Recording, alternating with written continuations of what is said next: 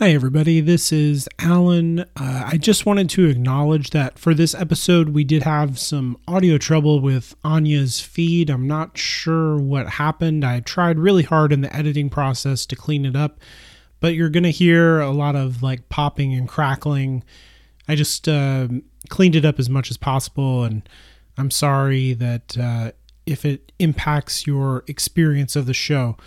Just a content warning for this episode as well that uh, at various points we discuss some traumatic material around domestic abuse, uh, violence, and just general misogyny. We're never uh, explicit in the way that we talk about it, though. We're not like graphic and descriptive, but we do uh, spend a lot of time thinking about these things as they relate to the comedy special that uh, we discuss. Please enjoy the episode. Uh, and thanks again uh, for your patience with the technical issues.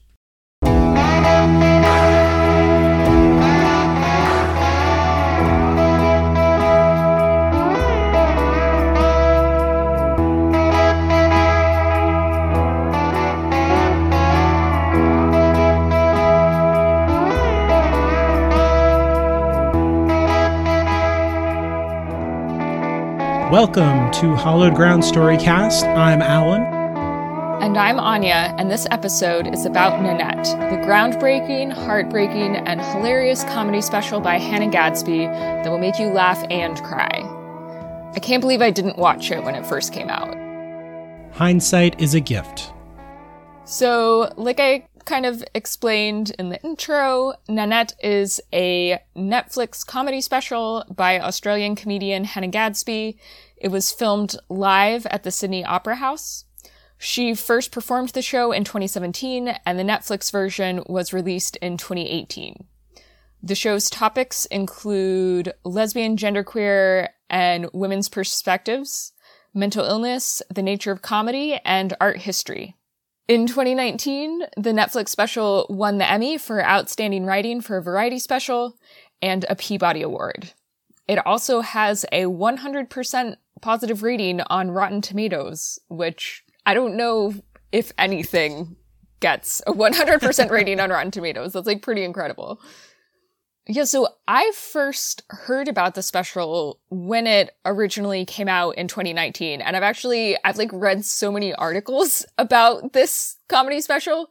Um, and it's just been on my list of things to watch. And I kind of just like never got around to it because I guess I knew it was kind of like an intense experience. And I never really just like felt like I was in the mood for that.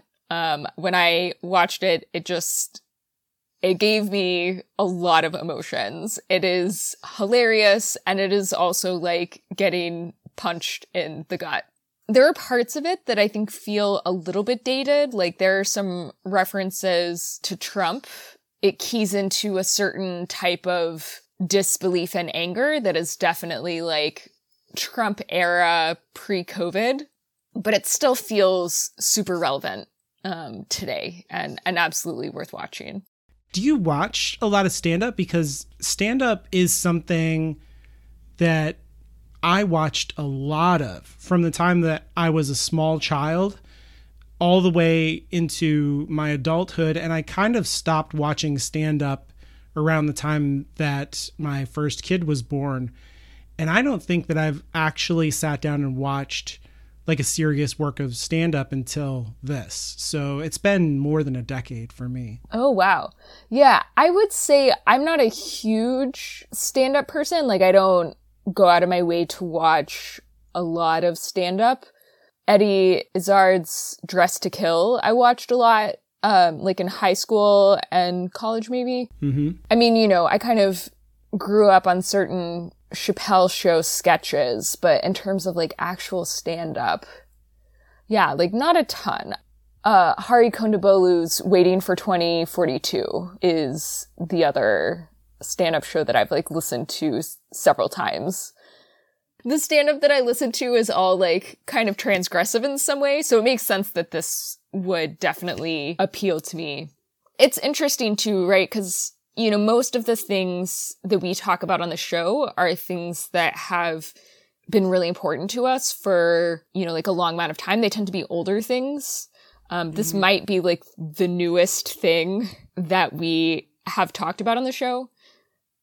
But, you know, I watched it and I was immediately like, oh, I need Alan to watch this and we need to talk about it because, I mean, this, it is a comedy special, but it is about the power of stories, right? So, I yeah. just, it's, and you know, it's so complicated. It touches on so many like really important and interesting themes.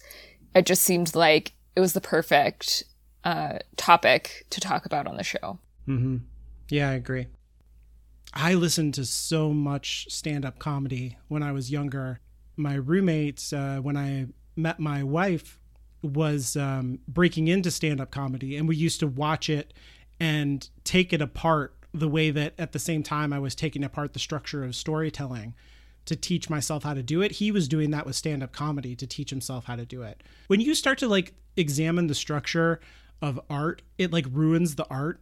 You know what I mean? Like, and so you like see the way that jokes are structured, and then you can, then you start to like, get this weird insular kind of snobbery of like, well, that was a poorly constructed joke and all of this other stuff. And you like you're appreciating it on a meta level and then you want more sophisticated stuff and blah blah blah blah blah.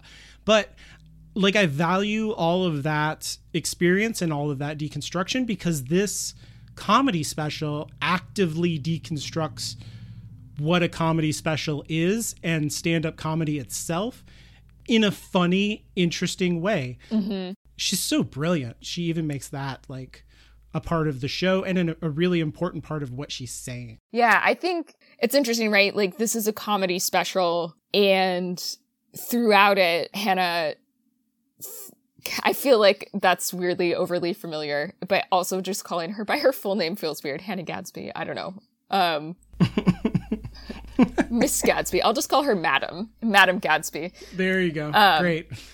Throughout the show, um, she talks about how she is thinking of quitting comedy because a lot of her comedy was built on self-deprecating humor and how, you know, like as she's gotten older, that, that style of humor, like she realizes how much it is actually like damaging her. Like it starts out as a coping mechanism, but at some point, like it stops working as a coping mechanism?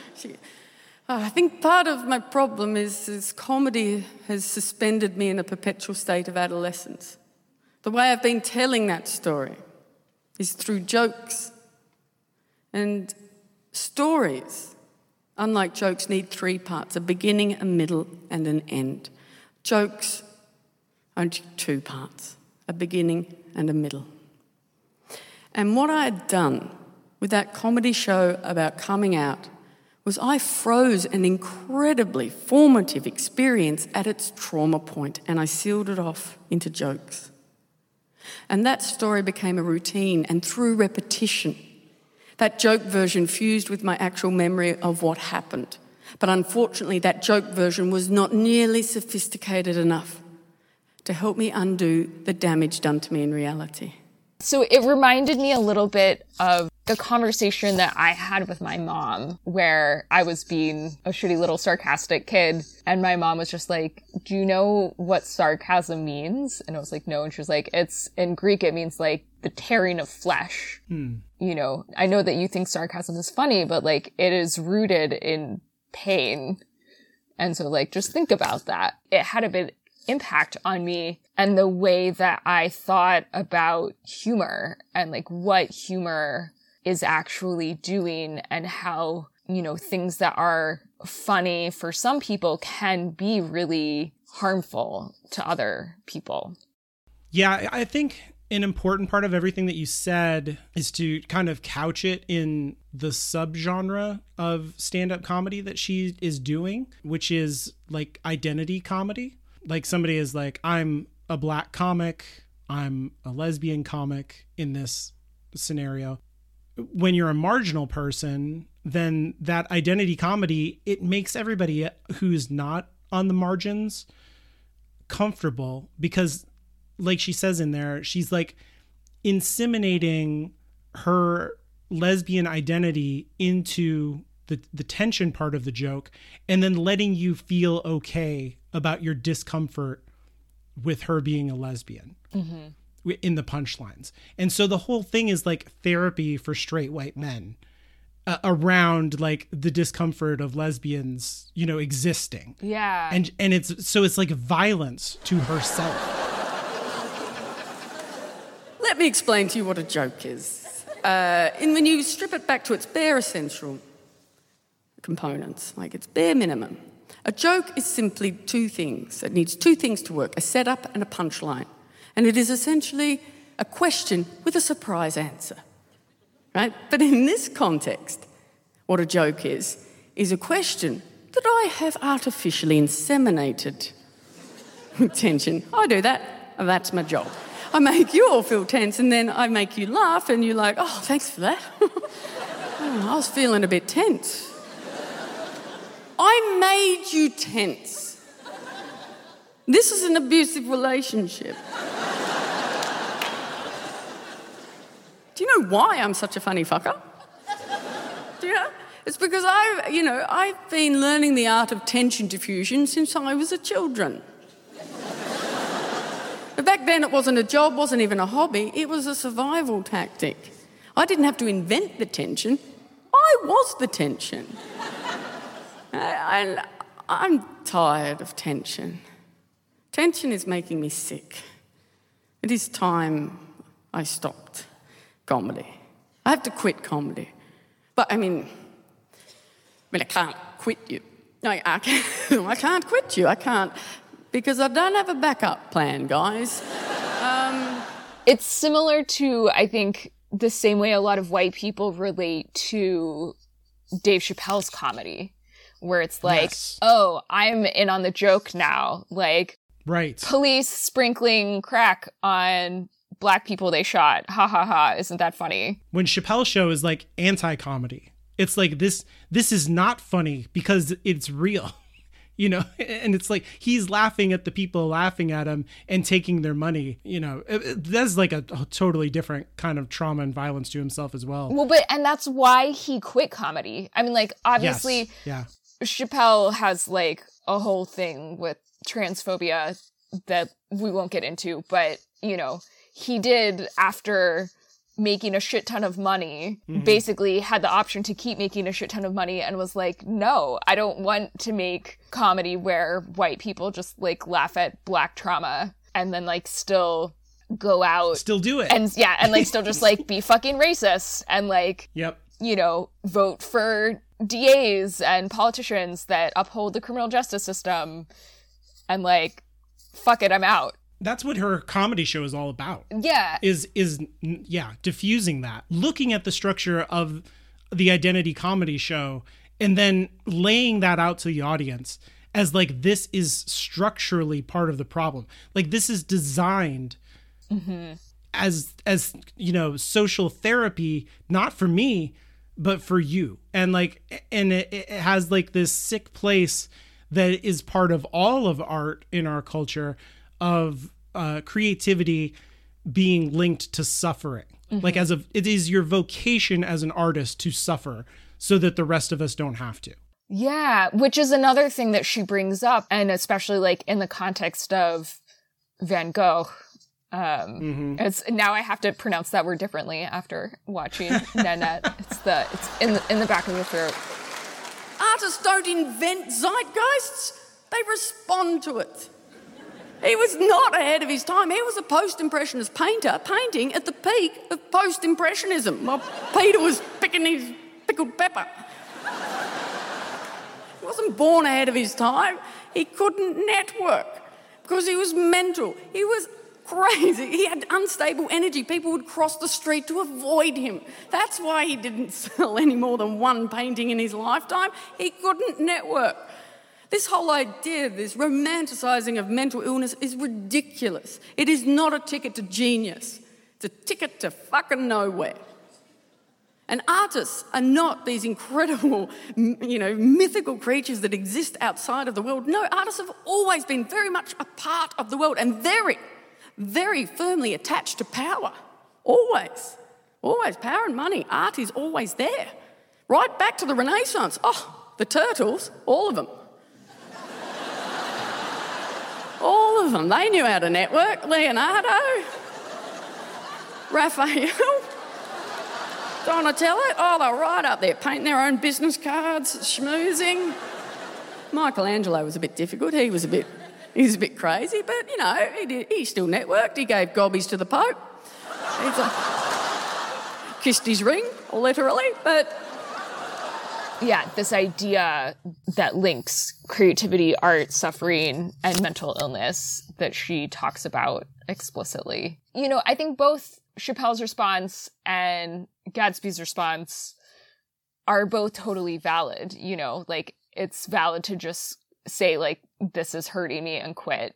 And it's also valid to, you know, try to re engage on your own terms and say, like, okay, you want to laugh at my trauma, you have to feel it too. You know, like you can laugh at it, but you also have to cry about it. You have to sit with like how it fucking damaged me. Yeah. There's like a structure there that, um, and, this is all over art, by the way. Like, I have so many thoughts about this. Um, where the structure inhibits this kind of reflection on the violence of the structure itself on the on the audience and on the artist right this is also like a big thing of mine it, it goes back into the rating of art so you talked about like 100% on rotten tomatoes i strongly feel that rating art is policing that structure to maintain it and is social violence um literally. So like we tend to so when we talk about like the objective quality of like the stand-up comedy show or a book or a movie what what we're really doing most of the time if we're not very reflective uh, I say we like I just mean people who review stuff is we're comparing it to some kind of like ideal structure and then in all the ways that it doesn't align to that structure is bad right? And so that this has long moments where there's no jokes or you know or where she is actively trying to make you cry or where she is on purpose and she points it out like there's like I I said this about my relationship with my mother and there's no tension there and doesn't it make you feel uncomfortable that it's filled with moments like that breaks the structure of it and therefore it would be like quote unquote bad when you compare it to a stand-up comedy special from like Eddie Murphy from the 1980s or something like that, where it's just joke, joke, joke, joke, joke, joke, joke. By rating things, what we're doing is like, especially now, like especially now, I feel like somebody comes out with a book and and then on Goodreads or on Amazon, the way that that is profiled, like the way that it's brought up in an algorithm to people, so that they're even aware of it is by the ratings. So, what we're doing is putting forward the most structurally conforming things, which means that you're never going like the the violence that is contained in that structure, both to the artist and the audience, is perpetuated by the system of rating, if that makes sense. Yeah, that totally makes sense. Everything about this show is is so great because of how it doesn't conform to that and points it out on purpose. Mm-hmm. When I watched this, I like I started crying because of her talking about that and how strongly I feel about it. It was one of the first things. Like when I was on Mandy's show, I talked about um, Dead Poets Society, and there's a whole part of Dead Poets Society that is about that exact thing: how you can't rate poetry. Like they draw a graph and they're like the excellence of the poem, and then he like says, "Tear it out of the book. This is excrement." Excrement. That's what I think of Mr. J. Evans Pritchard. We're not laying pipe. We're talking about poetry. How can you describe poetry like American Bandstand? Well, I like Byron. I give him a 42, but I can't dance to it. Now, I want you to rip out that page. Go on. Rip out the entire page. You heard me. Rip it out. Rip it out! Go on. Rip it out! Thank you, Mr. Dalton. Gentlemen, tell you what, not just tear out that page, tear out the entire introduction. I want it gone. History. Leave nothing of it. Rip it out. Rip! Be gone, J. Evans Pritchard, PhD. Rip, shred, tear, rip it out. I want to hear nothing but ripping of Mr. Pritchard. We'll perforate it, put it on a roll. Not the Bible. You're not going to go to hell for this.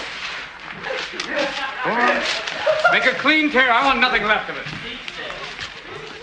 you know, a good review doesn't just say like, this is good, this is bad, right? It says, this was my reaction to this piece of art and here is why that gives other people a clue for how they might react to it as well. Mm-hmm. And it's you know it's the thing. It's like what I said. You, it's not about. It's just buzz, right? It's just buzz. It's that's, eh, which sucks it sucks because I would rather like I watch Netflix all the time. I've never seen this special. It's years old. I've never seen this special come up in front of me in the algorithm, which has to do with like the way it's rated, but also the things that I watch. And so it just wants to like vomit up more of the things that I watch. And then I'm like, yeah, there's nothing on Netflix because it's just like, you know, the, the same kind of thing over and over. And I just have no awareness that something like this exists at all because uh, you know it's not putting it forward because that's how the algorithm works. Yeah, and that is like part of what motivates me to do the show with you, right? Is because there is infinite content these days, basically. Yeah. But finding something that really speaks in a incredibly deep and meaningful way is still as hard as ever. And so, you know, part of I mean, like the number one motivation, right, is just so that we can have these conversations and share the things with each other, but also, you know, so that we can flag these things for our, our listeners in case they either haven't heard of them like you or maybe heard of them, but like didn't have the time when it was super buzzy and zeitgeisty. Mm-hmm. And then to like put it back on their radar so they can go ahead and, and watch it that's like part of what I love about our show is that it cuts across genres and media. I don't think anybody can say like, "Oh, I've already seen every topic that we talk about," right? Because I think we're mm. we're both pretty eclectic people and we're pulling from like our favorite across all different genres, books, movies, TV. So, you know, everyone's going to find something new. So she's like deconstructing what comedy is and like making people live in her trauma that she has been milking for jokes and kind of like sanitizing for so many years. But then also at the end, she goes into a few minutes where she basically just like yells at all the straight white men in the audience and tells them to pull their fucking socks up and yeah, it's great. And like, oh, like I fucking love it, right? Because let's be honest, like the past five years, six years at this point, oh my god, it's been horrible. Like, I think we've all just been like filled with incandescent Mrs. Scarlet and Clue rage. Um, you know, all the time. Whew, honestly, like it was so cathartic. to the men in the room who feel I may have been persecuting you this evening, well spotted.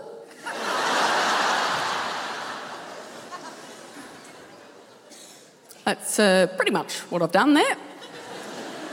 But this is theatre, fellas. I've given you an hour, a taste. I have lived a life. The damage done to me is real and debilitating. I will never flourish. But this is why I must quit comedy, because the only way I can tell my truth and put tension in the room is with anger. And I am angry, and I believe I've got every right to be angry. But what I don't have a right to do is to spread anger. I don't. Because anger, much like laughter, can connect a room full of strangers like nothing else. But anger, even if it's connected to laughter, will not relieve tension because anger is a tension. It is a toxic, infectious tension. and it knows no other purpose than to spread blind hatred. And I want no part of it because I take my freedom of speech as a responsibility. And just because I can position myself as a victim does not make my anger constructive. It never is constructive. Laughter is not our medicine. Stories hold our cure. Laughter is just the honey that sweetens the bitter medicine what really hit me about that that that is different than just like incandescent rage she said it so perfectly what about the humanity of these men who are doing this like what she is what she's focused on is like the cost to them of being what they are and how that is not acknowledged the entire culture is geared towards producing Trumps mm-hmm. and Harvey Weinsteins and stuff like that. Like the rules exist to define their greatness, right? Because they transcend the rules. The rules don't apply to me. I could go out and what did Trump say? I could go out and shoot people in New York's, you know, uh, sh- Times Square. Shoot somebody on Fifth Avenue. Yeah, and I would still get elected, right? That the rules exist to show how heroically transcendent I am. And the rules also exist to hold you down. What does that make him? Yeah. Like I, I don't feel I don't feel sorry for him, you know, in terms of like he has all the power and money. But he's not a whole person. I, yeah, he's definitely not actually happy. Like I don't. Yeah. I don't. You're no. You're absolutely right. Like I do not pity him, but I am on some level glad that he is miserable and like wouldn't we all be better off if he could be less miserable and also not hurt people? Why do we have this system? Like, this is what it makes. Like, why? For what? Like, it's not even worth it. Mm-hmm. Like, it it makes this. It, and it's not, you know, it doesn't serve our humanity. It doesn't, it just doesn't make any sense, you know, and, and it's just happening more and more for for just so the powerful can be powerful. It's just fucking stupid. Um yeah, I mean this really touched this really touched a nerve with me. And this is this is my this is how I see politics and it pisses everyone off that I talk to about it because like there's always binaries around these things, right? It like, oh, you can't, you know, Trump is a racist and he's evil, and therefore, and and uh, when I look at these things, I I do it through empathy, and so when I'm looking at Trump, I'm like, what a sick, miserable person. And and not about like he's evil because evil's too simple. I think it just lets him off the hook in a way that it, it just and it and it also creates a space to, where I, as a white man who is like married to a woman and you know like I have kids and stuff, I don't whatever. Trump's space is the space that's made for me to inhabit. I don't want it. Like fuck that. Yeah. That's not the space I want. I don't want to like my identity to be oppressing everyone. Like fuck that. And it's it, you know, it's not just about pulling our socks up. It's like this whole system sucks. Um, so I would just rather get rid of it. Yeah. Um, I'm sorry. I'm like yelling. No, no, no. That's Very that's upset. great. That is like. I mean, I think that's what she, the response that she wants to invoke. I'm curious how you think her perspective on anger relates to um, Orlando Jones's Mr. Nancy in American Gods, since that's like another show that you and I talk about a lot. And you know, he says like angry gets shit done. Let me paint a picture of what's waiting for you on the shore. You arrive in America, land of opportunity, milk and honey, and guess what? You all get to be slaves, split up, sold off, and worked to death. The lucky ones get Sunday off to sleep and fuck and make more slaves and all for what? For cotton, indigo, for a fucking purple shirt. The only good news is the tobacco your grandkids are gonna farm for free is gonna give a shitload of these white motherfuckers cancer. And I ain't even started yet. A hundred years later, you're fucked. A hundred years after that, fucked. A hundred years after you get free, you still getting fucked out of job and shot at by police. You see what I'm saying? This guy gets it. I like him. He's getting angry. Angry is good. Angry gets think Gadsby's view on anger is a little bit more nuanced and complex. Like, it, and there is like a little bit of a contradiction in that, right? That I, I don't think I've quite figured out because she says, I am angry. I'm not ashamed of being angry. Like, I want you to see my anger, but I also don't want to perpetuate anger because it's like Yeah. anger is tension. Yeah. And I don't know, maybe there's not a contradiction in that, but it does seem like there's something there about how, like, yeah, anger is a valid response to a certain set of life experiences. And it does need to be expressed, but it's not really a solution to everything. It's like a first step. It has to be like, okay, so you're angry. Now what? Yeah, and I think like anger has been the end goal of of certain you know parts of the feminist movement at different times because you know honestly like anger is taboo for women, mm-hmm. right? Yeah. It needs to be an end goal on a certain level. So I think of everything like yin and yang, you know, like in Taoism, there's always like another side to the coin. Mm-hmm.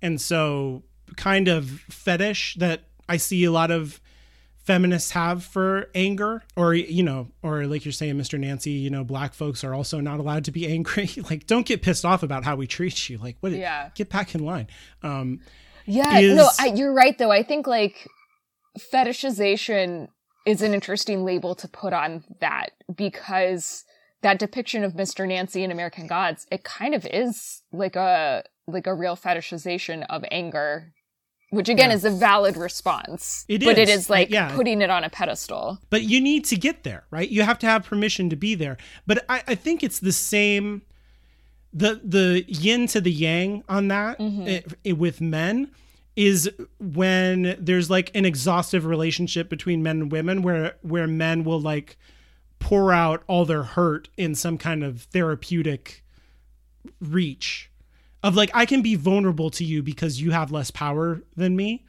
and therefore like you could heal me, right?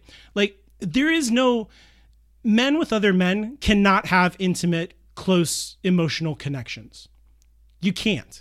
In the same way that women are not allowed to be angry mm-hmm. or black folks because that's that is the emotion we have, mm-hmm. right? is anger. We we get to punch a hole in the door uh, and that's it. We don't get to cry. We don't get to say "I love you" to another man in a way that has nothing to do with sexuality. It- you know, people do obviously, um, but I'm just saying, like in the stereotype, right, of of the the Trump manhood, you know, kind of uh, structure of society. You don't need that because it makes you weak. Um, and so there's a fetish for it uh, for men that is also not healthy, where you're instrumentalizing everyone around you and you're not growing. You're just like vomiting hurt, you know, that that has like it's it's like what she said, where you're just having like this recursive relationship where you're in a arrested development and you're just like, uh, it's I hurt so much. It's the same thing. Like you can stand there and burn with anger and it feels good because you're finally allowing yourself to do it, but it doesn't go anywhere, right? It's just, it has to be one more tool in your arsenal. It's the other thing that sucks about this whole system is we're not allowed to be fully human and like crossing the side to the other side where the grass is greener is not the answer like um, getting to be angry is is just you know one step in the process and you have to you know she it's like she says one of the things that i love about what she says when she talks about the structure of comedy is that it has two steps right there's the setup and the punchline mm-hmm. but stories have three there's a beginning a middle, and an end. So there is no process in the middle there for the catharsis. And that's what that's why the joke is in arrested development. That's why it's just recycling the anger over and over and over. And it reminded me of another podcast that I've been listening to recently called Octavia's Parables, um, which is about um, Octavia Butler's uh, ta- uh, Parable of the Talents and Parable of the Sower books, um, hosted by Adrienne Maree Brown, who's a black activist feminist. Uh, and she just recently, on the most recent episode I listened to, she said binaries are intrinsically conservative. And I was like, yes, this is exactly like sometimes somebody says something and you're like, I've been trying to say that for like 20 years. yeah. like and and so I there's like this binary to the setup punchline relationship and and her breaking out of that and telling a story instead where you have to sit with it and have empathy because it draws you in and holds you there that uh, breaks the binary. And then it, it, you know like for me to have empathy for someone like a like a police officer or like donald trump doesn't mean that i excuse them. It means that i understand them. You know like empathy is not about letting someone off the hook because you can see it from their perspective. It's about like knowledge. It's emotional knowledge. And it, it doesn't need to inform your actions in a way where it's like oh, now that I see it from your perspective, it's okay. Like it's less okay now that I now that I understand completely where you're at, and it like you need to learn. It it's not okay for you to behave this way. Um. So yeah, like I think empathy is a tool, and I think uh, anger is a tool, and I think relationships are a tool, but they can't be like the end. They're not the destination. They're part of the journey. I I am talking all over your episode. No, I of, love uh, it. I love shouting. it. No, because I feel like, oh, I don't know. I feel like I I had such a strong emotional response to this episode. I feel like my, you know, besides those emotions, like a lot of my response was just kind of like questions more than answers. And I feel like you've been thinking about these things a lot longer than I have. And so I love um you know, like hearing your your take on all of this. And I actually I would love to hear your thoughts on the whole point of the Nanette special was that she wanted her full story to be heard, right? Because she had been mining her traumatic history, like snippets here and there to make people laugh, to make a living because she could make, you know, not a lot of money in art history. Um which was what her degree is in, like what it means to tell your full story to an audience and to make them see you in a world that is basically committed to not seeing you right. as a fat butch lesbian you know she doesn't she talks about how she doesn't fit into the virgin whore dichotomy speaking of binaries, binaries. Um, that are conservative yeah. Art history taught me there's only ever been two types of women uh, virgin or a whore. Most people think that Miley Cyrus and Taylor Swift invented that binary, but it's been going on thousands of years. There's only ever been two options for a little girl to grow up into a virgin or a whore. We're always given a choice. Take your pick. Lady's choice. That's the trick uh, the patriarchy. It's not a dictatorship. Take a choice. And I don't fit very neatly into either of those categories virgin or whore. I mean, on a technicality, I'd get virgin.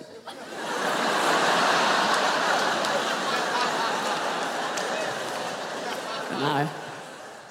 Do you know, if you go into a gallery with the oldie paintings there, there's a lot of evidence to suggest that women have existed for a very long time. Longer than clothes.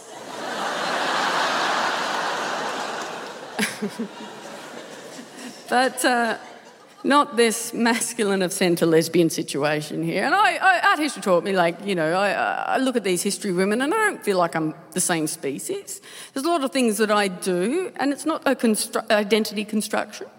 No, I, I just things happen naturally, and art history taught me that these things are not really the place of a, of a woman, you know. And one of the things I do is I can generate thoughts in my own brain, unprompted. I can do that all the time.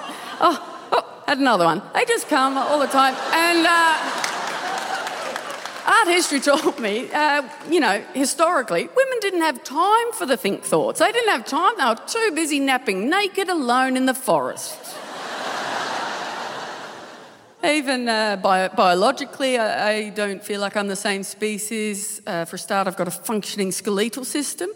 Uh, if you go into the galleries, you see if a woman's not sporting a corset and or a hymen, she just loses all structure. just sort of like, oh, just flopping about all over the place, going, oh, what does furniture? Side saddle tits akimbo. No wonder we can't reverse park, ladies. Dumb history women couldn't even reverse park their ass onto a chair. Another thing that I do is not very ladylike is every day I seem to be able to finish the getting of the dressed. Every day. Not a problem. All the buttons, all the way up. And I'm quite a vague and forgetful person, but seem to do it quite easily. Uh, especially if I'm leaving the house to get my portrait painted. Never once have I thought, you know what, today I might just leave a cheeky one out. She, you know, as a a fat butch lesbian, she's like not much use to men. She won't. I say I say that like in her voice, like she said that. That's not a quote, but like yeah, so um, putting words in her mouth. Um, she is not for their physical consumption, and she's not for their vis- visual consumption either. You know, like if you're going to be a lesbian, you might as well be hot and let us watch you have sex um, in porn, mm-hmm. you know? So at least yeah. you're useful to us in that other way.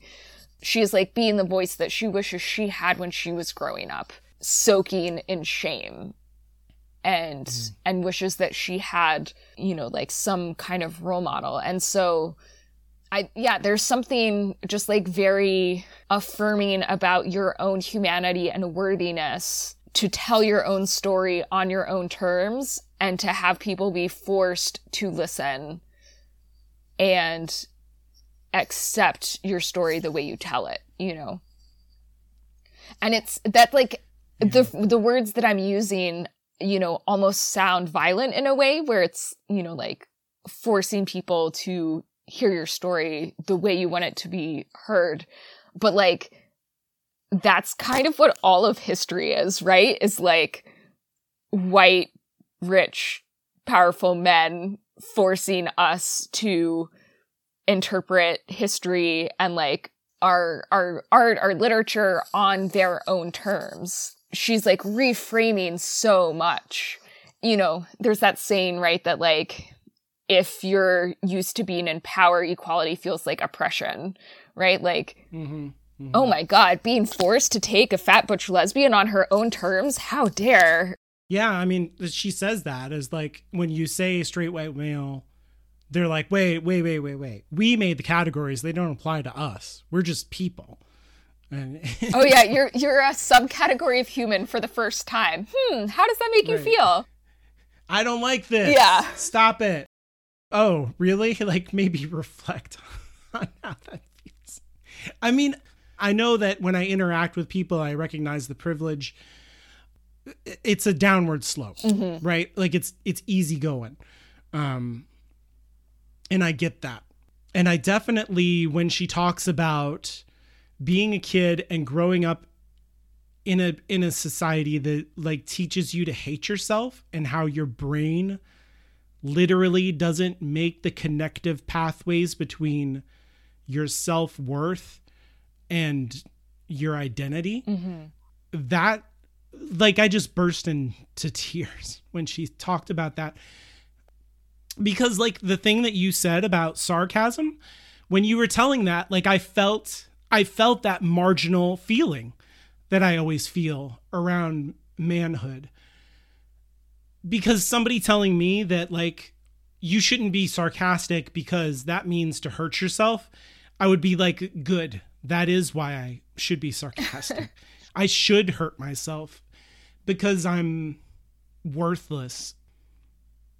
because that's what I've been taught from the time I was little. Like after my parents got divorced uh, and my dad took me, it was you know I didn't have a bed from that time until I was in college. I didn't have my own bed. Uh, when I was in high school, I slept in a shed. You know, I, I would get beaten over nothing uh, sometimes. You know, like I didn't even do anything. It would just uh, just a look or something, or whatever the peripheral excuse was. Um, you know, and sometimes I did antagonize it and make it happen, but also like at the same time, uh, my dad would show me love and tenderness, um, and so that was pretty confusing uh, and arbitrary. Yeah. And so, like, you can't afford in that situation to value yourself. Um, it's a literal survival tactic because if you do, you're going to stand up for yourself, and you're too vulnerable to do that. And it's it's the kind of situation like she talks about with Roman Polanski and a 17 year old girl. That Uh, girl can't. Sorry, Picasso. Oh, I'm sorry. Was it Picasso? Well, Roman Polanski was also a race rapist. Yeah. So, so fuck yeah, him no, no. too. I was not not defending Roman Polanski at all. Just saying she was talking about No, no, Picasso. you're right. Yeah. They can't defend themselves. The power dynamic on multiple levels in that situation is uh it's not their fault. Like not only are they a victim, but like the survival tactics that are involved of like disconnecting from yourself to survive trauma are necessary. But they are also arresting mm-hmm. in in terms of like your internal human development. And so for her to do this is, you know, to break the structure of comedy, to force herself to push her trauma out to the audience and tell her story and to force us as the audience to experience it uh, is an is an act of self-love. And and I think that it's also like reciprocal as a work of art, you know, to love yourself too. And it's not just her like using the audience as like an ego stroke. It's also teaching us to restructure the art format, but also like to love ourselves through the art, which is an enormous gift Yeah. that that she's giving the audience, uh, and it's incredibly dangerous to her career. You know, because um, it could ruin it if it if it doesn't because it breaks the structure. Uh, so therefore, it's bad. Uh, but it's also like vulnerable, so it's emotionally dangerous, and it's literally physically dangerous because of um, the terrible homophobic society we live in, where she makes herself a target. Um, So I'm just really grateful for her bravery and and the work, and I very much identified with the self hatred uh, part of it. And I'm from the northwest coast of Tasmania, the Bible Belt. 70% of the people I lived amongst believe that homosexuality should be a criminal. 70% of the people who raised me, who loved me, who I trusted, believed that homosexuality was a sin, that homosexuals were heinous, subhuman pedophiles. 70%. And by the time I identified as being gay, it was too late.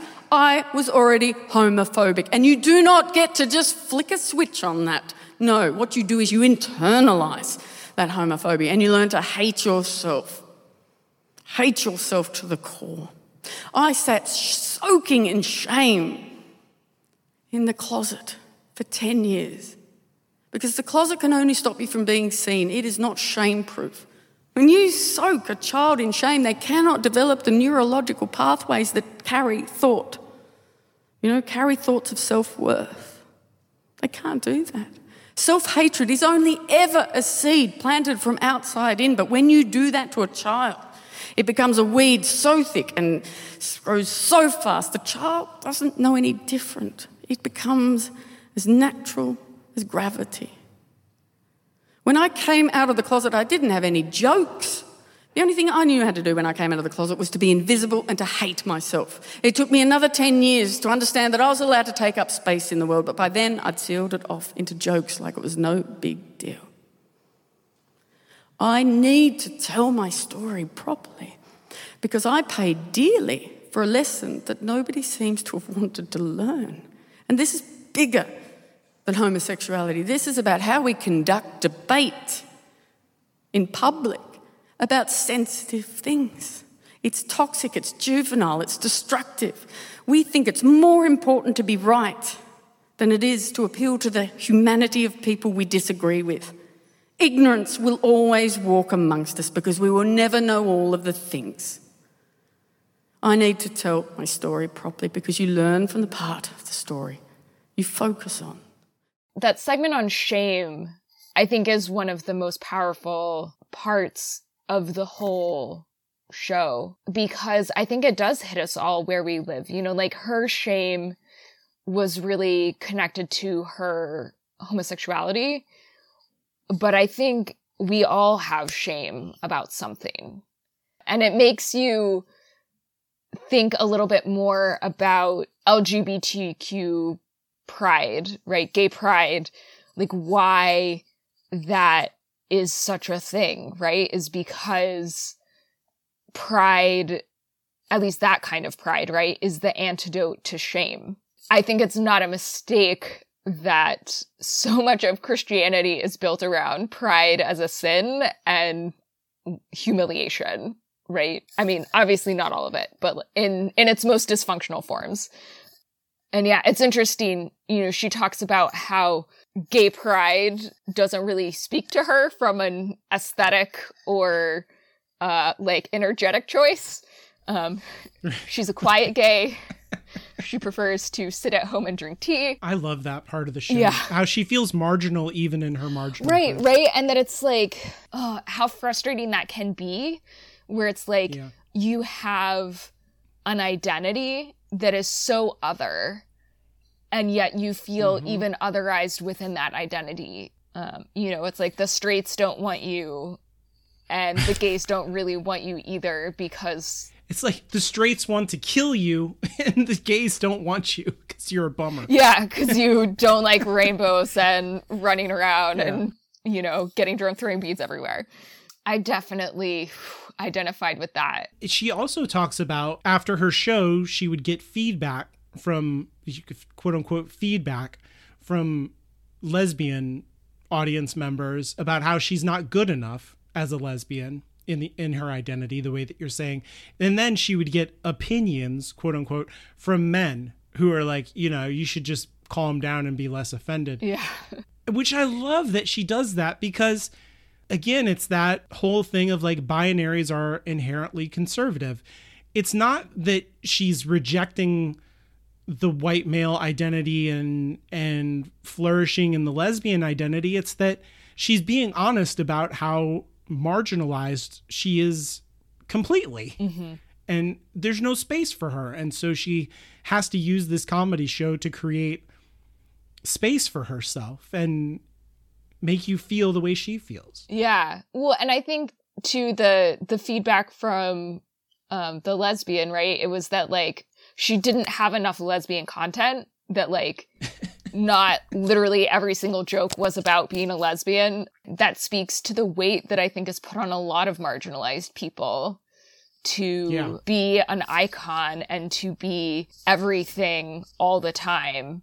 You will inevitably disappoint your audience at some point because you are a human and not everybody's experience of being human is exactly the same even if you share certain aspects of your identity and the the pressure that that puts on you as a marginalized creator um, is pretty intense um, and unpleasant And it's like she says, uh, you know, I've been on stage the whole time.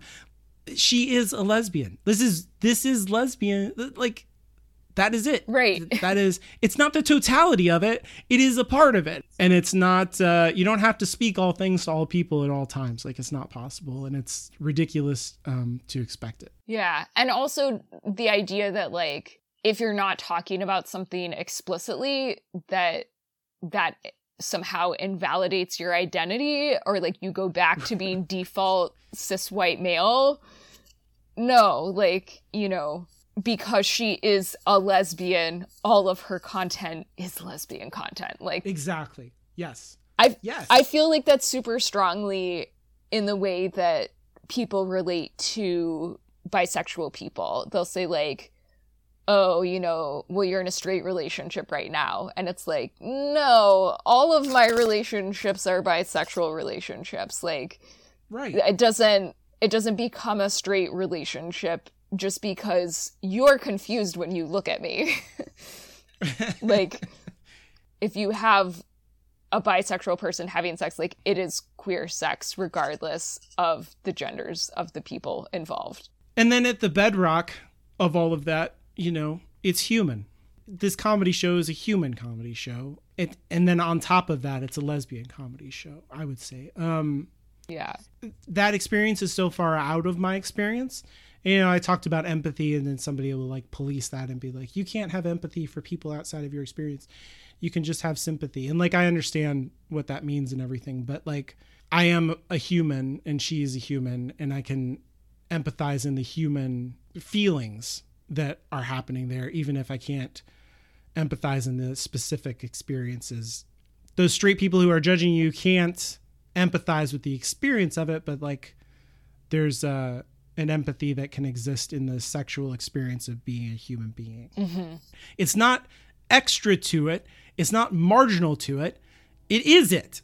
It is human to be, have queer sex, mm-hmm. is what I'm saying. Yeah. It- it is this this counts as art. This isn't marginal art. This isn't lesbian art. Like yes it is those things but it is art. It is comedy. It is it is the thing. It is not also the thing or on top of the thing. It is the thing it's hard to because like like how do we break down the patriarchy right? Like there's this big interior space. We talk about marginal spaces so you have to talk about the interior space of like white straight male rich supremacy. And like the way to fight against that uh, or is uh, like on its own terms you know? Like so you create the marginal identity group as like a group who can stand up to the interior group because like individuals will just get do do do you're just going to pick them off you know so you need the group so that you have the safety but then you end up policing within the group and creating new trauma Yeah. Yeah. Oh my God. That's such a great way of explaining that. it sucks It super sucks. so, my other favorite thing about the special is that in a show that is otherwise about, you know, identity and things that are, for the most part, like really personal to her specific lived experience, she also just like goes on this huge art history tangent. And I mean, it does relate back thematically because it's about misogyny. Um, but it's so good but I just I love that she's like, this is my chance to make people hate Picasso. I mean, I don't know if that was actually her process, but like in my heart, that's what I want to believe is that she's like, okay, Because it doesn't get any better with modern art either, I tell you that.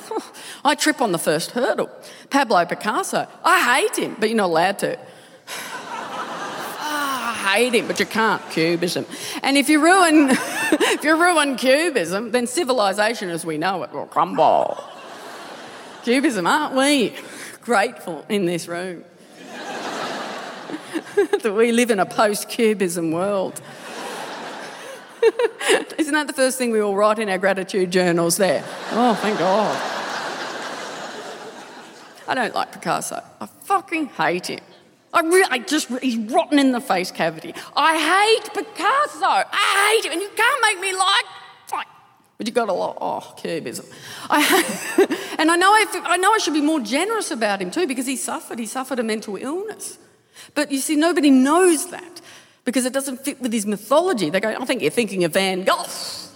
No, I'm thinking about them all actually. But uh, because Picasso, you know, he's sold to us as this passionate, virile, tormented, genius man ballsack, right? There's no room in that story for, oh, is there? That, no, there's, it's rhetorical, but there's.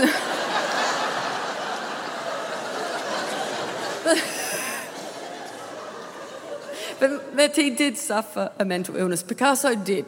He suffered badly, and it got worse as he got older. Picasso suffered uh, the mental illness of misogyny. Split the room.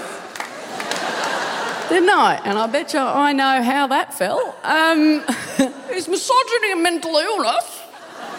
Yeah. yeah, it is.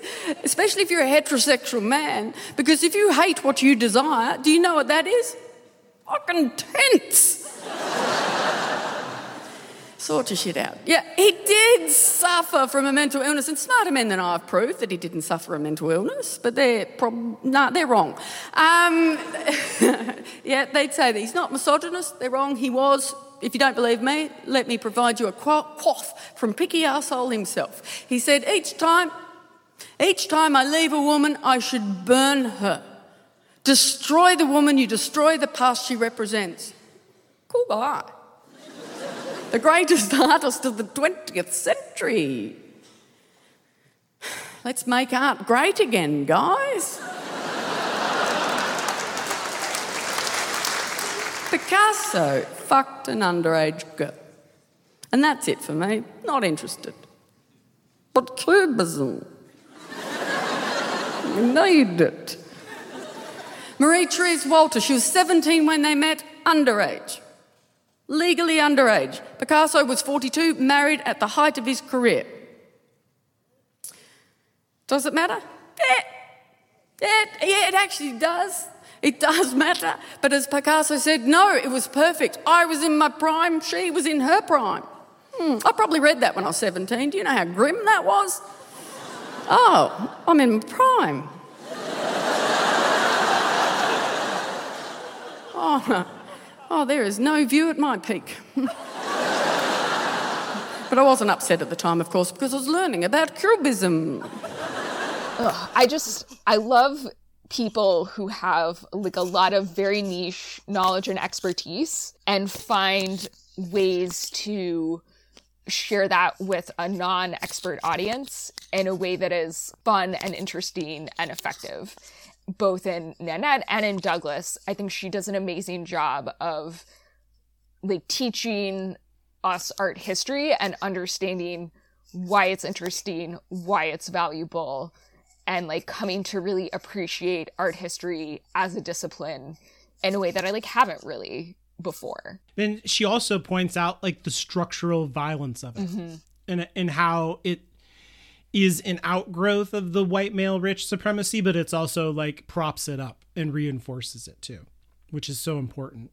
You know, because she like describes all of art as like men create, you know, painting dick faces. Yeah. oh, yeah, dick faces for, or wait, um vagina faces for their dick flowers. Yes, exactly. yeah. Yeah, which is great. You know, like it it's, it's I love how it just like humiliates the men uh, in the situation. I love it so much. Yeah. Oh my God. It makes sense though, right? Because, like, yeah, if you are trained and steeped in art history, how can you not grow up being aware of the misogyny and the oppression that like permeates all of that art? Yeah. It's such a good part of the show and and it links back into the whole thing of her deliberately and explicitly breaking the structure of stand-up comedy set and pointing it out because then she like goes on to point out in this totally different art form how the same thing is happening. Mm-hmm. She's not just talking about comedy. It's like all of it. It's all one thing.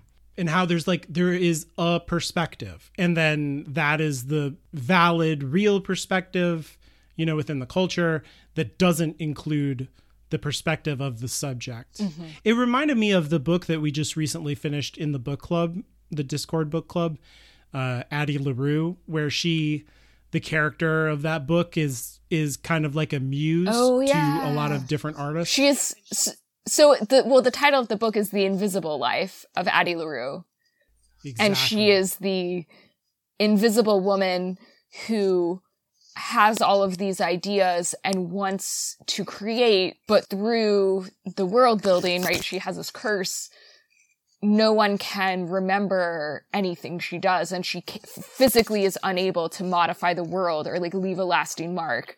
So the only way that right. she can do that is with a lot of effort and intention trying to influence men mostly around her. Right. Who are artists and make art about her. Like the best case scenario is a man who will completely parrot her right? Who will without adding any of his own voice. But like it's very that only happens once in 400 years. Yeah. So like and so and under very special circumstances. And so like she's the subject of many many paintings and drawings and stuff like that and in exactly the same way that she that she was pointing out in the comedy set. Like they resonated really nicely together I thought because it was like you know, like the female presence is like oblique and only exists to be a subject for men to do art for and it's you know and but then it goes back to that whole thing that we talked about earlier in the conversation about how art like the function of art is to contain feelings so that the rest of us don't have to feel them. Mm-hmm. What it really is is so that men as the center you know because we're the only real humans don't have to f- feel anything. We don't have to be emotional. We can be numb uh, in our in our cultural space because our feelings are vicarious through art, and so like the subjectivity of women, like they exist so that again, you know, for our therapy because that's the thing that is taboo for us. And, and all that numbness is just to help prop up the emotional violence that I talked about earlier, where like you're not the the harm that you're doing to yourself as a human being by hurting others uh, and and shutting down your empathy. That's why you have to be numb as a man, so that you can do that work to make the system keep going the way that it does. And so art exists so that we can do that in within the system that we've created. It's you know that's not the reason that we as human beings made art. It was to express ourselves and memorialize our experience and blah blah blah blah. But like the real reason within our culture is to insulate men from having to feel their feelings. Or so that you can like you only ever feel your feelings at a distance. At a distance, yes. And processed in a way that is like comfortable Mm-hmm. for us, right? So like I really appreciate that idea in the book and I think she expresses it beautifully in her comedy set talking about his art. And to be clear, like she's talking about the movement of art that he is the father of where Uh, cubism. you flatten cubism, where you flatten the three dimensional perspective on the two dimensionals uh, medium. And so you show the back, the sides, and the front all together. So when you do a face, it's that's why his art looks so weird because it's like the ears are not where they should be and all of that kind of stuff because you've flattened it all out and you show every perspective simultaneously. But then as she says, none of those perspectives are female. They're They're just male, top, bottom, and side. right. Yeah. Yeah, and I do want to shout out the woman who wrote the book we were talking about, uh, Victoria Schwab. We didn't mention that she describes misogyny as a mental illness, so maybe we should do that next, which is good because we were still talking about Picasso. Yeah, and this is so brilliant. Like it's very quotable and like totally true. It's one of those things that punch me right in the face. Misogyny is a mental illness. Yes. Oh my God. Yes. You hate what you love. You hate what you desire. I think as a man very often it can feel like women hold all the power in this weird way. And this is where the hatred comes from, I think. It's like an incel thing, right? Yes, like women exactly. Exactly. Women like cannot be controlled and so if they disapprove of you then it like unmans you, right? It's like um you watch Trump or somebody like that and when they get rejected they're like, "Well, it didn't happen. Actually, I am the president and it was all stolen from me." And it's like you can't even like you just live in a different universe in your head because you have to. It's definitely and if I like that is mental illness, right? Yeah, like no, he that doesn't totally live in the real world. it's crazy. It's literally crazy. I had never thought about misogyny as a mental illness before. That line definitely like knocked the breath out of me. So I don't want what I said to be like I blame women for Trump living in another like it's fucking his fault. Like let me be clear. Like as a man, I can again this comes back to empathy. Like I understand the feeling mm-hmm. of my failure has been tied to this woman's choice and it feels like that is not fair because women are not supposed to have choices you know that how everything is calibrated. Like i can understand the experience of that emotionally. I can empathize with it and recognize that it's wrong and evil and fucked. The, again the empathy is not excusing anything. Like i'm glad i understand it because it's uh it dehumanizes both people. It's crazy. It's literally crazy. It's a mental illness. She's completely right. And also you know it's literally dangerous for the not men involved. Yeah. people die because they're beaten to death or uh, murdered because they are vulnerable to the hatred. Well, and I think you can't separate the idea of misogyny as mental illness from the way that women's emotional responses are so often defined as or labeled as crazy. Right? Mm, Because yes it's it's so much projection, right? It's like if a woman does something unexpected or that you don't like, she's the crazy one. And yet maybe it's the fact that your expectations and entitlement are out of line that are the problem here and that are not aligned with reality. And like you said, it's so dangerous, you know, to bring this back to gun control, another thing that we talk about uh, fairly often on this on our global set of podcasts. There's like a pretty big consensus, right, that people quote unquote with mental illness shouldn't have access to guns. You know, mm-hmm. of course, defining what that is and like developing a system to regulate that is much harder. But it is interesting that like almost all of the mass shooters have some sort of history of misogyny, violence against women, and yet we as a society don't consider misogyny or domestic abuse, domestic violence a mental illness or evidence of mental illness. You know, it's like men are just given a fucking pass because men make the rules and Right. it's seen as normal, right? And mental illness is defined by being not normal. And so we need to change what we think of as normal. I mean, obviously this isn't a gun control or politics podcast, but like I I fucking wish misogyny was a mental illness and anyone who had been arrested or had, you know, the police called out to them for domestic violence was prohibited from buying or owning a firearm because that would prevent a lot of fucking violence and deaths, you know? yeah Um, and instead, we pathologize women for saying no or having a completely reasonable emotional reaction to being lied to or gaslit or manipulated or controlled.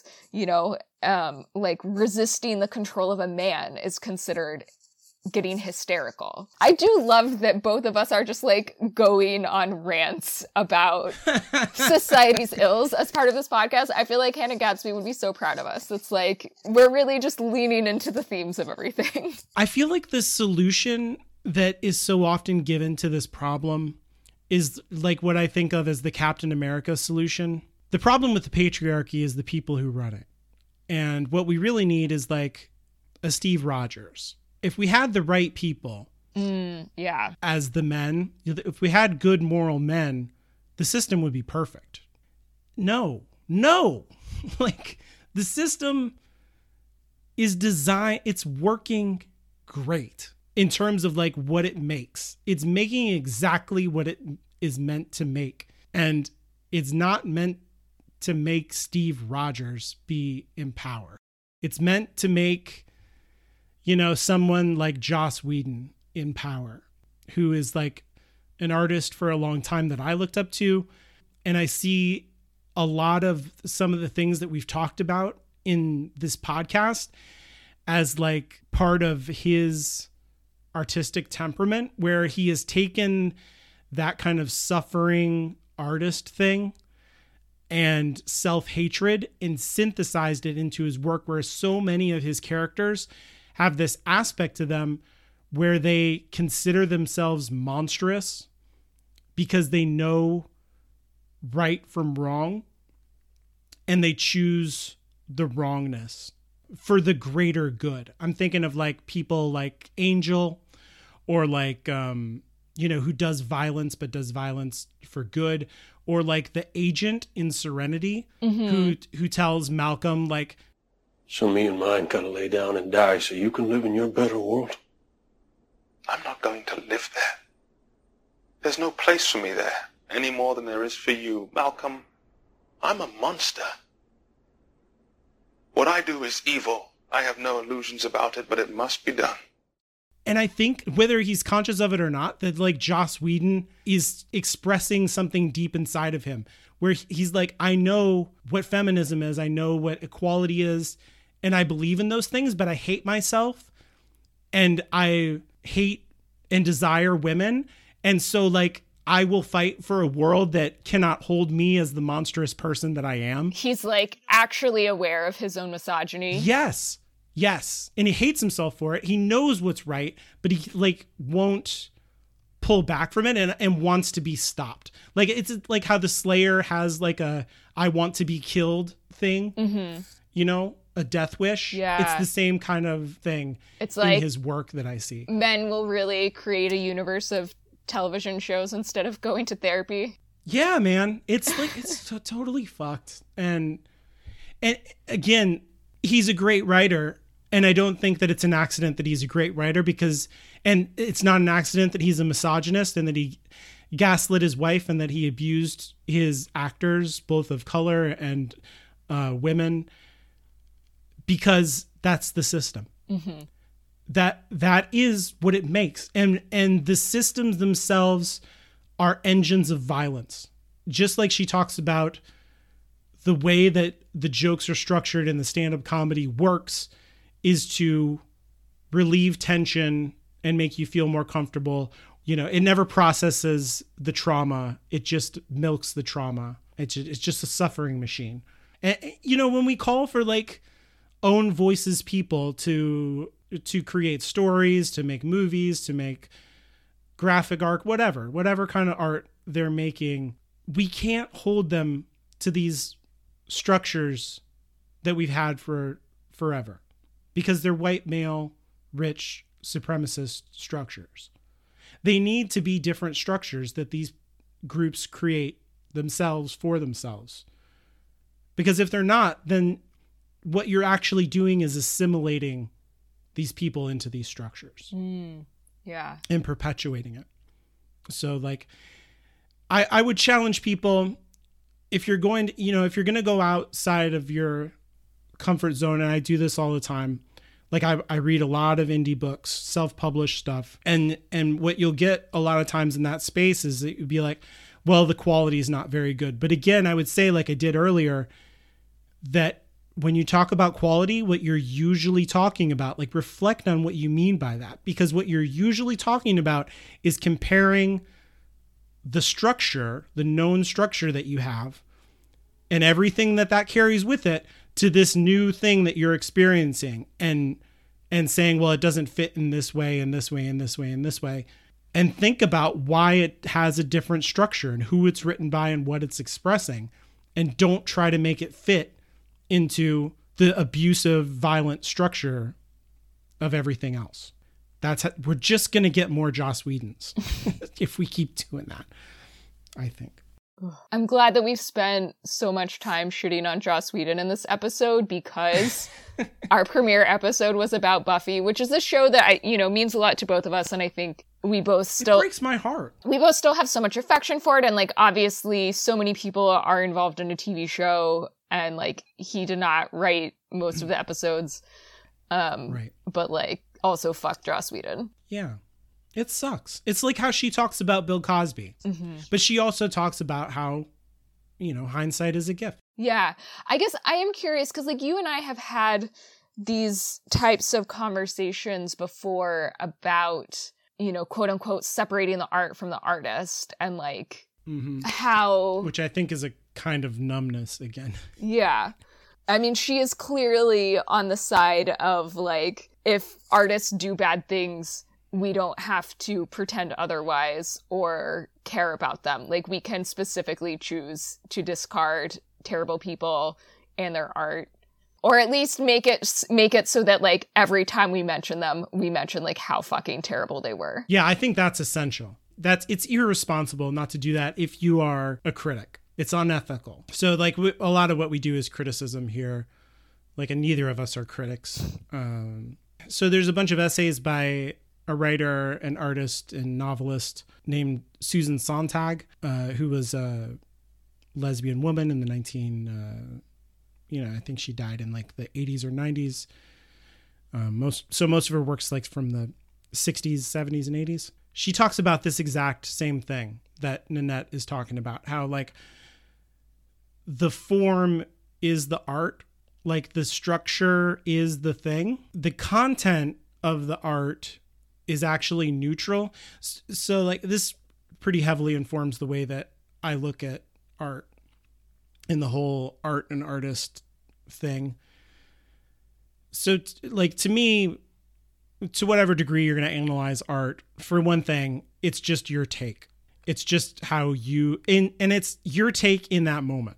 Mm-hmm. It's not definitive. Like even if you want it to be, it's it's really not for yourself because you're like a moving target you're going to change and you know or maybe like you know it could be as simple as like i have indigestion today or something. You'd be like well this movie sucked um, because like you're uncomfortable. But anyway like the way that i see art is really as like a mirror. The mirror can be like a really good clear flat mirror that reflects something back to you about yourself or it can be a funhouse mirror that is like distorted and makes everything that is reflected out of it wrong. And so the the work of criticism is to identify how warped the mirror is and not to like assign moral value to that. You know, the author's biography and views are a part of that. And so to like to understand that Bill Cosby is a rapist is to go back to his work and examine it from that perspective and understand that the humanity that is expressed through his comedy is warped in that way where he is comfortable with that using his power that way and his position. I think this is also part of the reason why it's very dangerous to have like fandoms getting their identity from works of fiction because fandom spaces do not encourage criticism of the work in this way reflective criticism because to talk badly about the thing is to like ruin everybody's social time together right? Like you're here to like have some found family and like enjoy each other and have fun with the text but you're not here to like have a bummer and be like actually captain america is super misogynist because it it, it says that the patriarchy works because all it needs is moral people to run it. It well, if you're like creating a fandom around Captain America, that's a bummer, right? That makes you feel bad and immoral for enjoying Captain America. But actually, once you understand that, once you understand that the mirror is warped in that way, to me, it, it makes it a choice. I don't think that it invests the actual art with some kind of moral charge. It just means that the that every all the reflection that comes out of it is going to be warped. You know, like the way that capitalism is hooked up to storytelling and and art makes all of this very different because like to buy you know stuff from like Woody Allen or something like that is to support him, right? Mm-hmm. And that's a different issue, I think, than the kind of thing that I'm talking about. And I would never begrudge anybody to be like, I will not watch so and so stuff. I will not but even that, even then, I would say that like somebody has like a deal with like this movie studio or this publishing place like J.K. Rowling, for example, it'd be like, well, I'm not going to buy her stuff. Okay. But if you go to a Universal theme park, you are giving her money. Mm-hmm. Like it, it, the same thing. Like if you buy a book by another artist from another novelist from the same publisher as J.K. Rowling, you are giving her money because that is her publisher. They make sure that the richest people get their money first. And so, like, the system, again, the system is set up to to do this. And so like it's the system that needs to change. It's not going to change by like following the rules of the system. Uh, and that is a separate issue I feel like from the art criticism issue and being like I just don't believe that art is morally charged, but that is something that, you know, maybe I'm wrong about.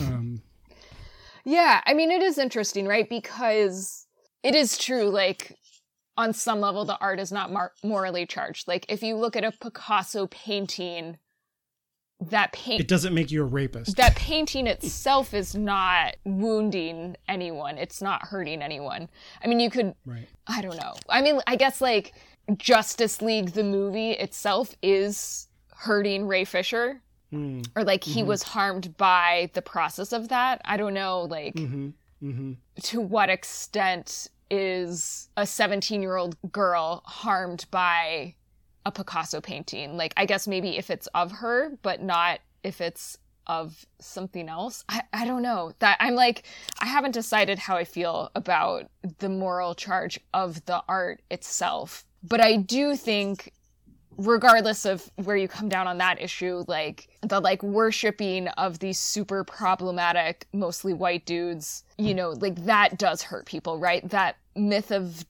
male genius does hurt people. The idea that we have to tolerate or apologize for um, the shitty behavior of these creative genius men, like that, that hurts people and that does damage to people. So like, yeah, we, we absolutely need to tear that down and attack that wherever we can. And I, I just think Hannah Gadsby does a great job with that and Picasso mm-hmm. in, in Nanette. Yeah. I, and I think it goes back to that, you know, what is the art for? And it, and it exists within the structure that we've been talking about for white male catharsis. Mm-hmm. Right. And so that's why it needs to be defended and the complicated relationship between the artist you know, and collaborative efforts like film, like you're saying with Justice League, all of those need to be dampened in a, you need to numb yourself between the relationship between the artist and the art so that this can exist, so that white men can have a cathartic release because that is the only way we are allowed to have a cathartic release.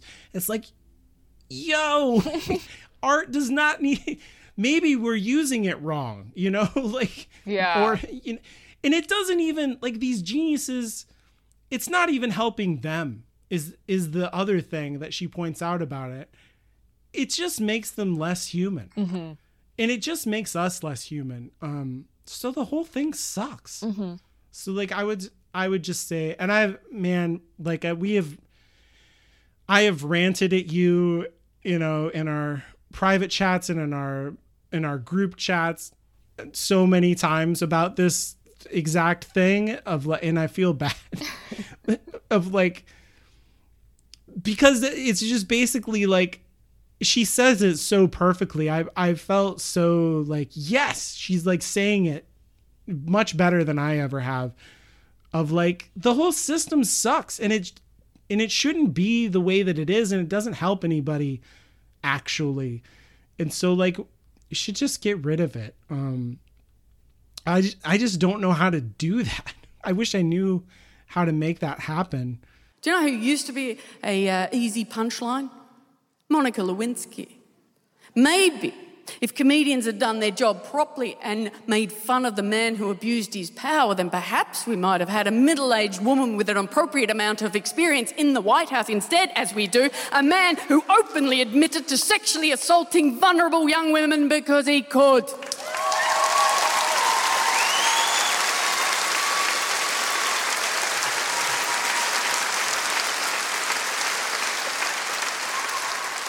Do you know what should be the target of our jokes at the moment?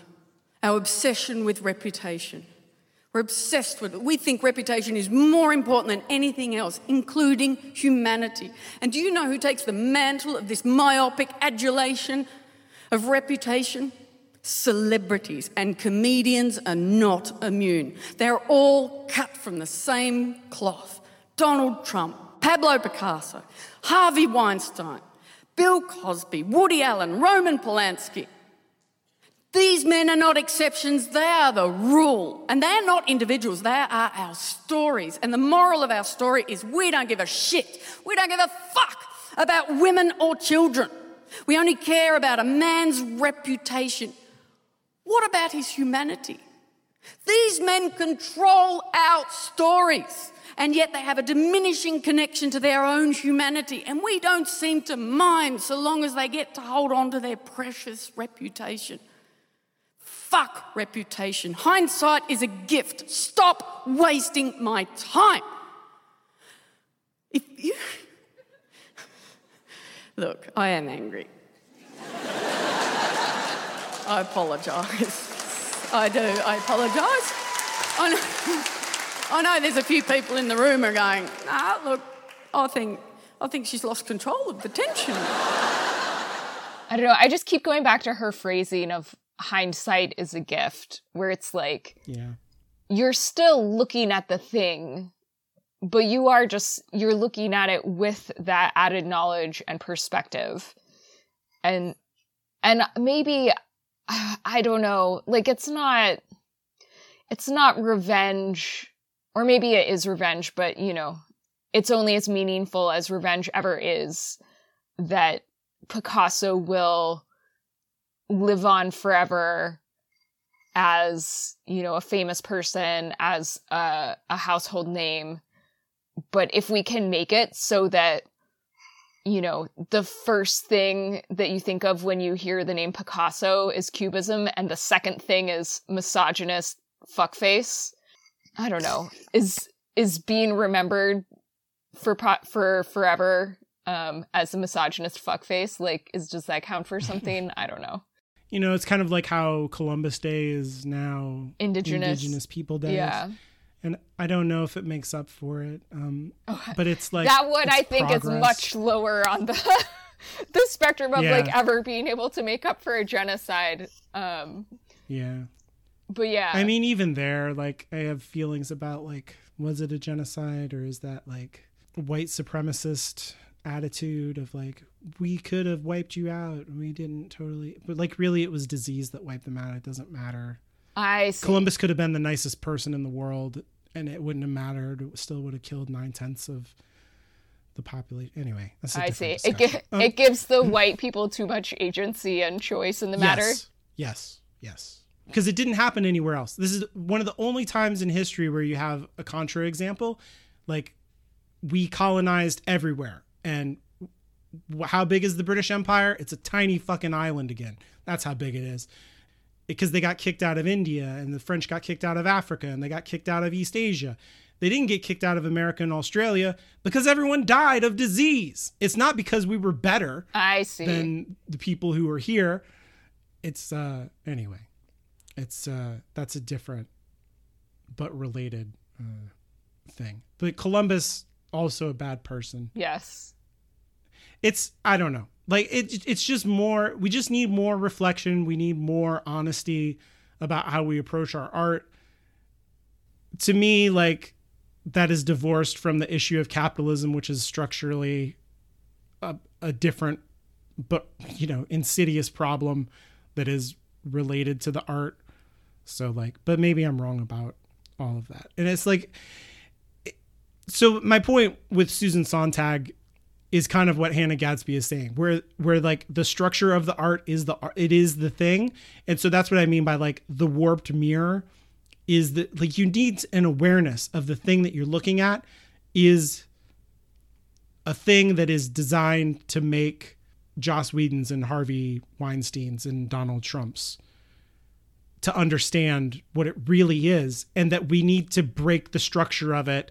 In breaking the structure of it, what I mean is not make a funhouse mirror. We need a flat, smooth, clear mirror so we can see ourselves Which is uh, in the art. which is what Nanette is, right? exactly. Yeah, it's the smooth mirror. It's the having to confront the ugliness and the reality of it without the fringe and the glitter and the, you know, the distracting of fitting it to the form. Yeah. Oh, there's something, there's, oh, there's something there about the like carving your story to fit the predetermined frame versus designing the frame to fit the story how it is. Yes. And I think that's exciting. Yeah. You know, that we could live in a time where that happens, that we can lift up voices that make that happen, that we can be in some peripheral way a part of that. Like that excites me. That is, that's important work. And that is part of what I love about podcasting is that it is so flexible as a form of media, right? Because you know, some of our episodes are 45 minutes long, some of them are 2 hours long. You know, we take right. the time that we need to take to have the discussion that we want to have. Unlike, you know, TV shows where everything has to be a certain length plus or minus 2 minutes to fit into that capitalist enterprise because mm-hmm. it's really, you know, it has to start at one time and end at another time and have the ad breaks. And I guess, you know, Prestige Cable is also playing with that a little bit. I think, you know, to a lesser extent than podcasts, but they do get a lot more flexibility in terms, at least, of like episode times and like how that relates to the story that they're telling. Okay, well, speaking of length, we've been talking for about two hours. So uh, let's just touch briefly on uh, Hannah Gadsby's follow up show, Douglas, which deconstructs the stand up comedy special form in a completely different way, which is so funny. So she basically spends the first, what, like 10 minutes explaining what's going to happen in the show before it happens. It's so smart. It's, it's brilliant. It's incredible.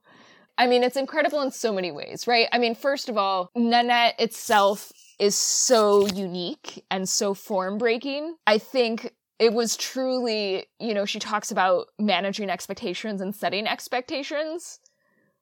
Like, that's a real thing that needs to be done, right? Because, you know, I I went into it not knowing what to expect. Now, it's a fun story. It's a fun story. And, and throughout that story, I will touch on, with consent, most of the major themes of the show. So watch out for those. And it will also include a fair dose and uh, what I call a gentle and very good natured needling of the patriarchy.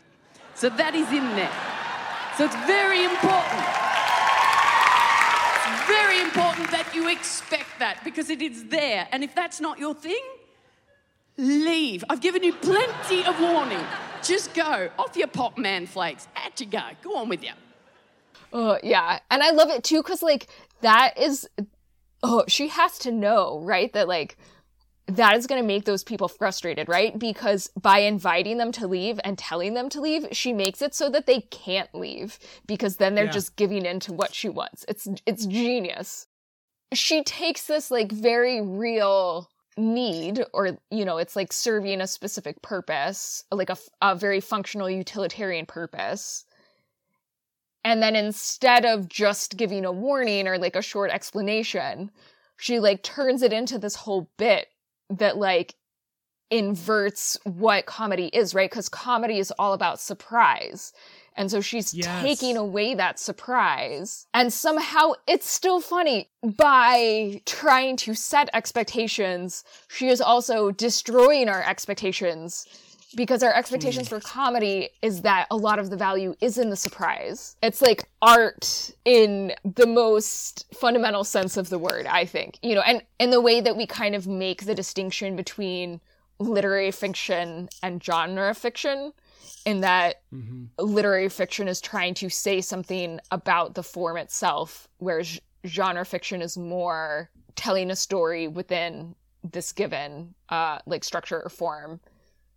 Mm-hmm. This is I would call it like literary stand-up comedy. It's very sophisticated. Yeah. It's there's a meta level. And she knows it. It's she's not just being like pretentious. Yeah.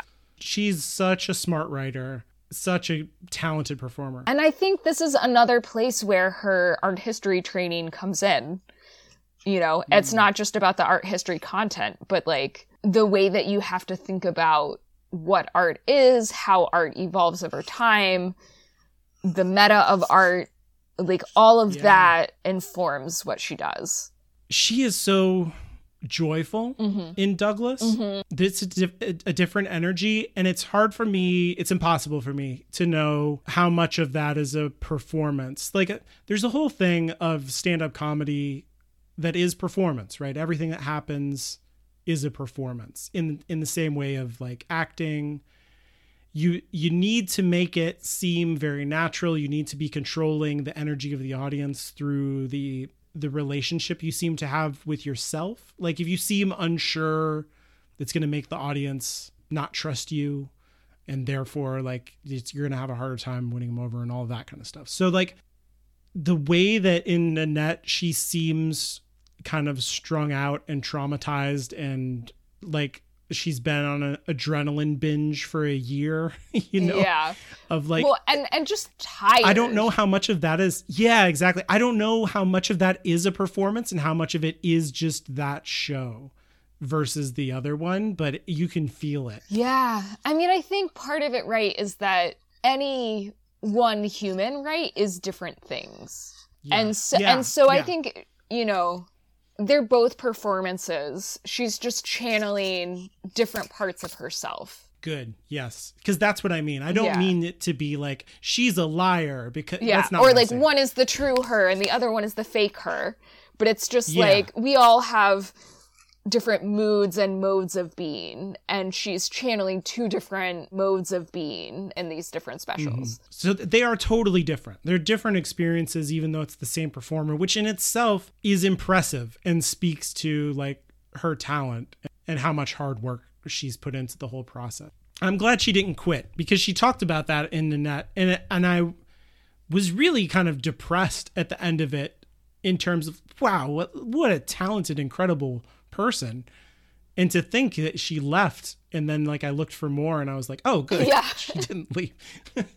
I mean, part of it, right, is that like once you have something that's that successful and makes that much of a cultural mark, people are going to be throwing money at you after that. And it's hard to say no to that. But also, like, I mean, I think I can just tell with how how thoughtful she is and how much care she puts into everything like she is one of the few people who look like her who have been given that platform and that microphone. And i mm, think she mm-hmm. takes that very seriously. And you know as much as we talk about how much of a burden it is to be the spokesperson for your people in some ways it is also an honor and a service you know? Like she did talk about she wishes that she had had people like her um as role models when she was growing up. You know i'm not sure how long she'll stick at it but i feel like she had to at least do a follow up to show you know that it not i don't mean to like show that it wasn't a fluke in a way of like having to prove herself because i don't i mean i'm projecting a lot now. I don't think that was her motivation but i think it was to to show right that um like we kind of talked about like multiple modes of being right to show multiple facets of her existence and her humanity she didn't want people to think that the trauma and the anger of Nanette was all that she is or that she had, you know? Like I mm-hmm. she I think she wanted the chance to have more of that queer joy. And, you know, giving queer audiences queer joy is as important as giving them catharsis for their trauma and anger. Cool. Well, I guess that's the end of our show on Nanette. Join us next month for an episode on Le Morte d'Arthur um, with our guest, Dr. Paul Moffat. Um, so we're going to be um, kicking off um, a long series of episodes with guests that I'm super excited about. Um, and, you know, after going on and on about, you know, how our last two episodes have been more recent works, uh, this one I think is our oldest so far. Um, it was written probably around 1470, so might have a slightly different flavor than this one. but I am I'm super excited. Um, so Paul um, is a friend of both of ours, um, and he is, you know, a professional medievalist by trade. He wrote his PhD dissertation on the Morte d'Arthur, um, and I recently took just like an informal for fun class that he taught on it, um, and not having had uh, basically any exposure to Arthurian legend other than, you know, like Monty Python, basically, and some like general cultural osmosis. Um, I found it super fascinating. Like I haven't even seen Disney's Sword in the Stone, um, so that's kind of the level of of um, preconceived notions and like background knowledge that I was working with, and it's it's just been super interesting. Um, and so um, when that episode is released, it will be right before um, his third class on Le Morte d'Arthur, and I think his second one. Um, I actually don't know if it's going to be starting before or after this episode airs, but you can look it up. Um, his he teaches his classes um, through the school he runs called Clockworks Academy. Um, you can Google it; they're on Twitter. Um, he has a website. Um, great, great stuff. He's a wonderful teacher. I've taken the Frankenstein class. He's extremely thorough and and he's funny and smart. I'm excited to uh, talk to Dr. Paul. If you like what we do here on Hallowed Ground Storycast, don't forget to rate and review our show on Apple Podcasts.